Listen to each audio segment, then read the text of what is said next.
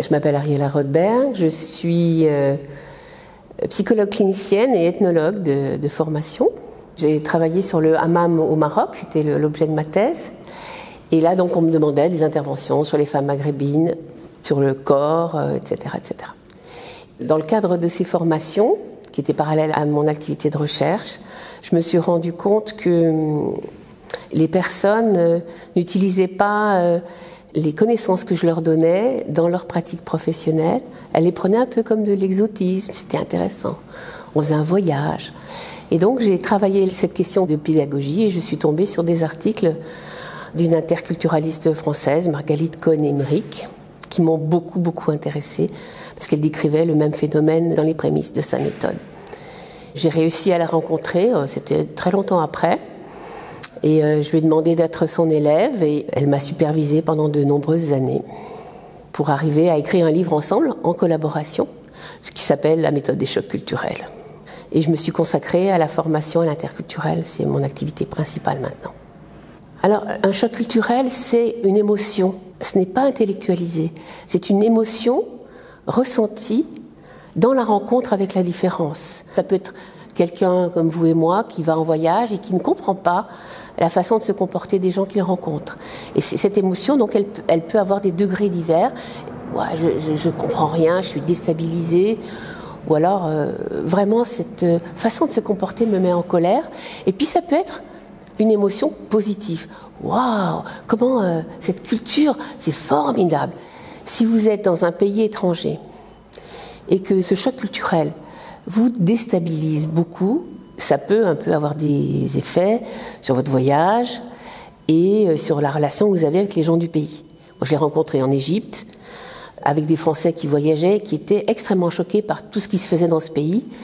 Ils étaient furieux tout le temps, en colère. Mais je leur ai dit, mais rentrez chez vous, parce que là, vous souffrez plutôt qu'autre chose. Hein. Ça peut aller jusque-là. Pour les professionnels, c'est un autre contexte, de tous ordres.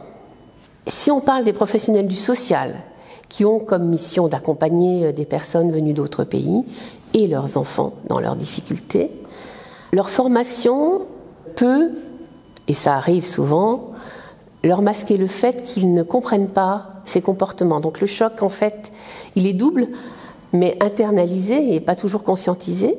Il est conscientisé souvent en formation. C'est-à-dire que je ne comprends pas ce qui se passe, mais je m'interdis de ne pas le comprendre. C'est-à-dire, c'est pas un interdit volontaire.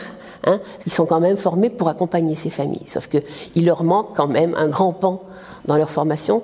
En tout cas, euh, je ne sais pas en Belgique, mais en France, il y a très peu de formations de travailleurs sociaux qui accompagnent cette formation de formation à l'interculturel, ce qui est totalement dommageable.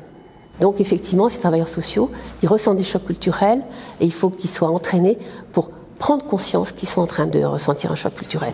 La conséquence, c'est que cette méconnaissance de la culture de l'autre, cette incompréhension, ce choc, peut amener à des actions inadéquates par rapport à la situation.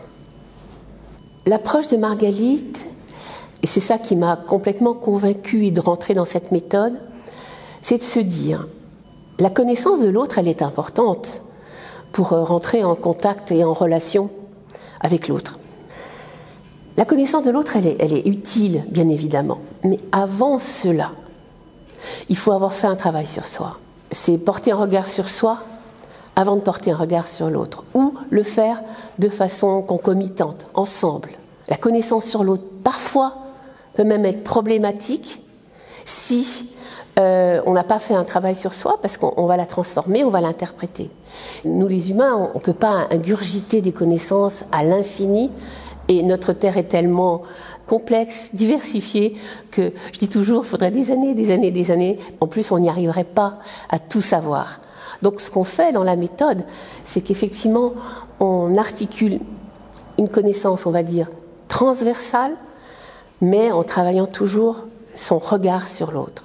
Et toujours s'interroger sur l'autre en s'interrogeant sur soi, s'interroger sur soi en s'interrogeant sur l'autre. Pourquoi est-ce que je suis choquée? Qu'est-ce qui me choque dans l'autre, mais de son point de vue, comment ça peut être? Je sais pas, on pourrait prendre un exemple simple, c'est quelqu'un qui me l'a rapporté bien sûr, hein, où je fais une sortie pique-nique avec mes élèves. Voilà, c'est une institutrice, et je demande d'amener un goûter. tous les élèves français amènent un goûter, vous savez, les goûters qu'on donne aux gamins maintenant, euh, plein de choses, des chips, des gâteaux, des trucs. Et elle a juste un seul petit élève marocain, hein, dont les parents sont primo-arrivants. Et lui, il arrive avec une orange et un pain euh, fait à la maison.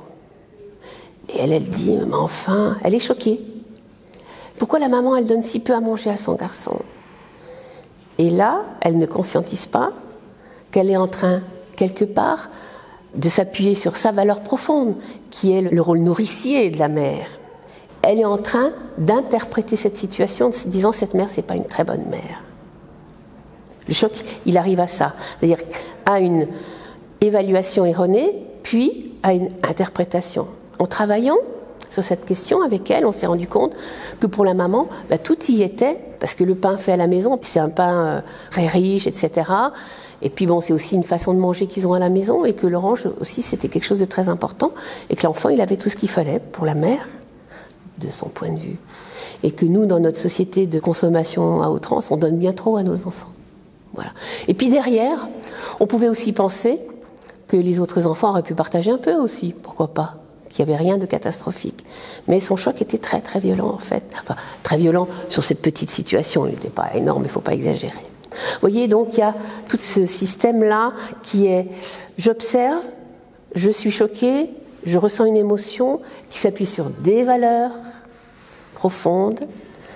Quand on travaille la méthode, on travaille sur ce qu'on appelle l'iceberg, c'est-à-dire qu'est-ce que je vois, qu'est-ce que j'observe de l'autre, mais ce que je ne sais pas, c'est ce qu'il y a dans son iceberg à lui, et je m'appuie sur mon iceberg à moi, c'est-à-dire mes valeurs profondes, et j'interprète, j'interprète de façon erronée.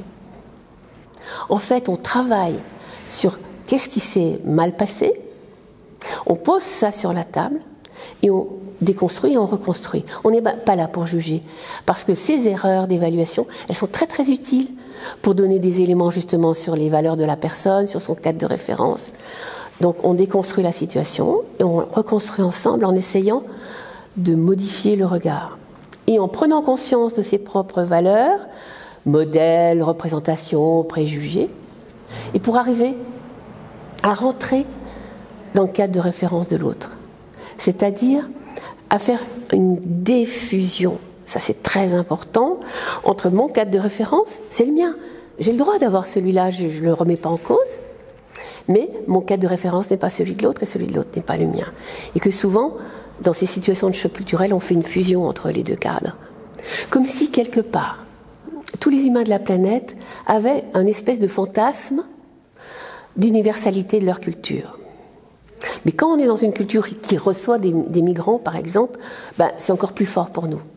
On a un fantasme, et puis si on a été une société coloniale, comme c'est le cas pour la Belgique et pour la France, alors c'est encore plus renforcé. Ce fantasme d'universalité de notre culture. C'est-à-dire, on, sait que les gens sont différents, mais quelque part, on le sait de façon théorique, on ne le sait pas de façon pratique. Mais ça vaut pour aussi les gens qui arrivent chez nous, qui eux ne savent pas à quel point notre société est différente de la leur. Hein, c'est le même euh, processus. Alors évidemment, pour changer le regard, il faut du temps. Alors Margalit Cohen-Emerick, elle a élaboré son approche en trois phases, on va dire. Hein. La première phase s'appelle la décentration, c'est-à-dire on travaille justement pour comprendre qui je suis, quelles sont mes valeurs, etc. La deuxième phase, c'est aller dans le cas de référence de l'autre, donc faire cette diffusion dont je vous parlais. Et puis la troisième euh, phase de l'approche de Margalit Cohen-Emerick, c'est euh, la négociation-médiation, c'est-à-dire comment bah, je travaille avec ça. Quel pas on peut faire l'un vers l'autre Le tout, c'est d'arriver à faire cette diffusion et de pouvoir accompagner l'autre, non pas en fonction de ce que je voudrais qu'il soit, en fonction de ma culture, mais en fonction de ce qu'il est. Pas toujours facile. Et donc ça, ça prend du temps. Sinon, on va trop vite. Et sinon, les processus n'ont pas le temps de s'enclencher. Et on restera toujours sur ces représentations, ces stéréotypes. Et c'est dommage. C'est vrai que cette méthode a été conçue, élaborée dans les années 80. Aujourd'hui, on est en 2022, alors on pourrait se dire, euh, est-ce qu'elle est vraiment adaptée aux défis de, notre temps? Ma posture, c'est de dire, le contexte dans lequel on travaille, il est important, mais le fondement de la méthode, c'est de travailler avec les représentations des personnes qui sont en formation. Le changement de contexte demande beaucoup de travail au formateur. Parce que le formateur, pour pouvoir aider et accompagner les personnes qui sont en formation, lui, doit complètement rentrer dans les modifications du contexte. C'est un, travail permanent d'apport de connaissances pour lui, de modification de ses concepts, de s'interroger sur le contexte actuel. Ça, c'est un énorme travail qui est demandé aux formateurs pour ne pas être à côté de la plaque. Et d'ailleurs, dans le livre que nous avons écrit avec Margalite sur la méthode des chocs culturels, on leur dit là, il faut que vous travailliez, là, il faut que vous travailliez, parce que il faut constamment, constamment, constamment, justement, ne pas être euh, has-been, quoi, hein, dans ses connaissances et surtout dans le regard qu'on porte sur la société du moment et sur les changements. Mais sur le fondement de la méthode, pour moi, ça n'a pas changé. On est aujourd'hui dans des thématiques qui, montent dans les préoccupations, s'accrochent sur la question bah, du genre, par exemple, des problématiques euh, antiracistes, des problématiques de décolonialisation, de décolonialisme, d'autant plus dans des pays comme les nôtres, euh, qui ont été des pays colonisateurs. Mais voyez, moi qui travaille depuis euh, maintenant 20-30 ans, ces questions, elles existaient déjà à mon époque, mais aujourd'hui, elles se sont transformées le regard n'est plus le même. Alors, pour la société, on va dire la société globale, il y a des gens qui n'étaient absolument pas sensibilisés à ces questions, qui aujourd'hui commencent à l'être. C'est peut-être ça le changement fondamental. Ce qui est intéressant aujourd'hui dans les sociétés qui sont les nôtres, c'est qu'on peut plus être étonné comme moi, je le disais au début quand je formais, puisqu'on travaille dans la méthode de Margalite, à un moment on travaille sur la perspective historique. Toujours à un moment, moi je travaille sur la question historique. Et puis bon, vous voyez par exemple en France, si j'avais euh, quelqu'un euh, qui avait des populations algériennes, je disais, vous ne pouvez pas passer à côté de cette question de la décolonisation, de qu'est-ce qui s'est passé, etc. Et j'ai eu des gens, beaucoup de gens qui me disaient, ah mais non, mais pourquoi vous, vous nous parlez de ça? Je crois que maintenant on peut plus, on peut plus dire ça. Et c'est ça qui a vraiment changé. Et je pense que c'est vrai que les formateurs doivent tenir compte de ça aussi.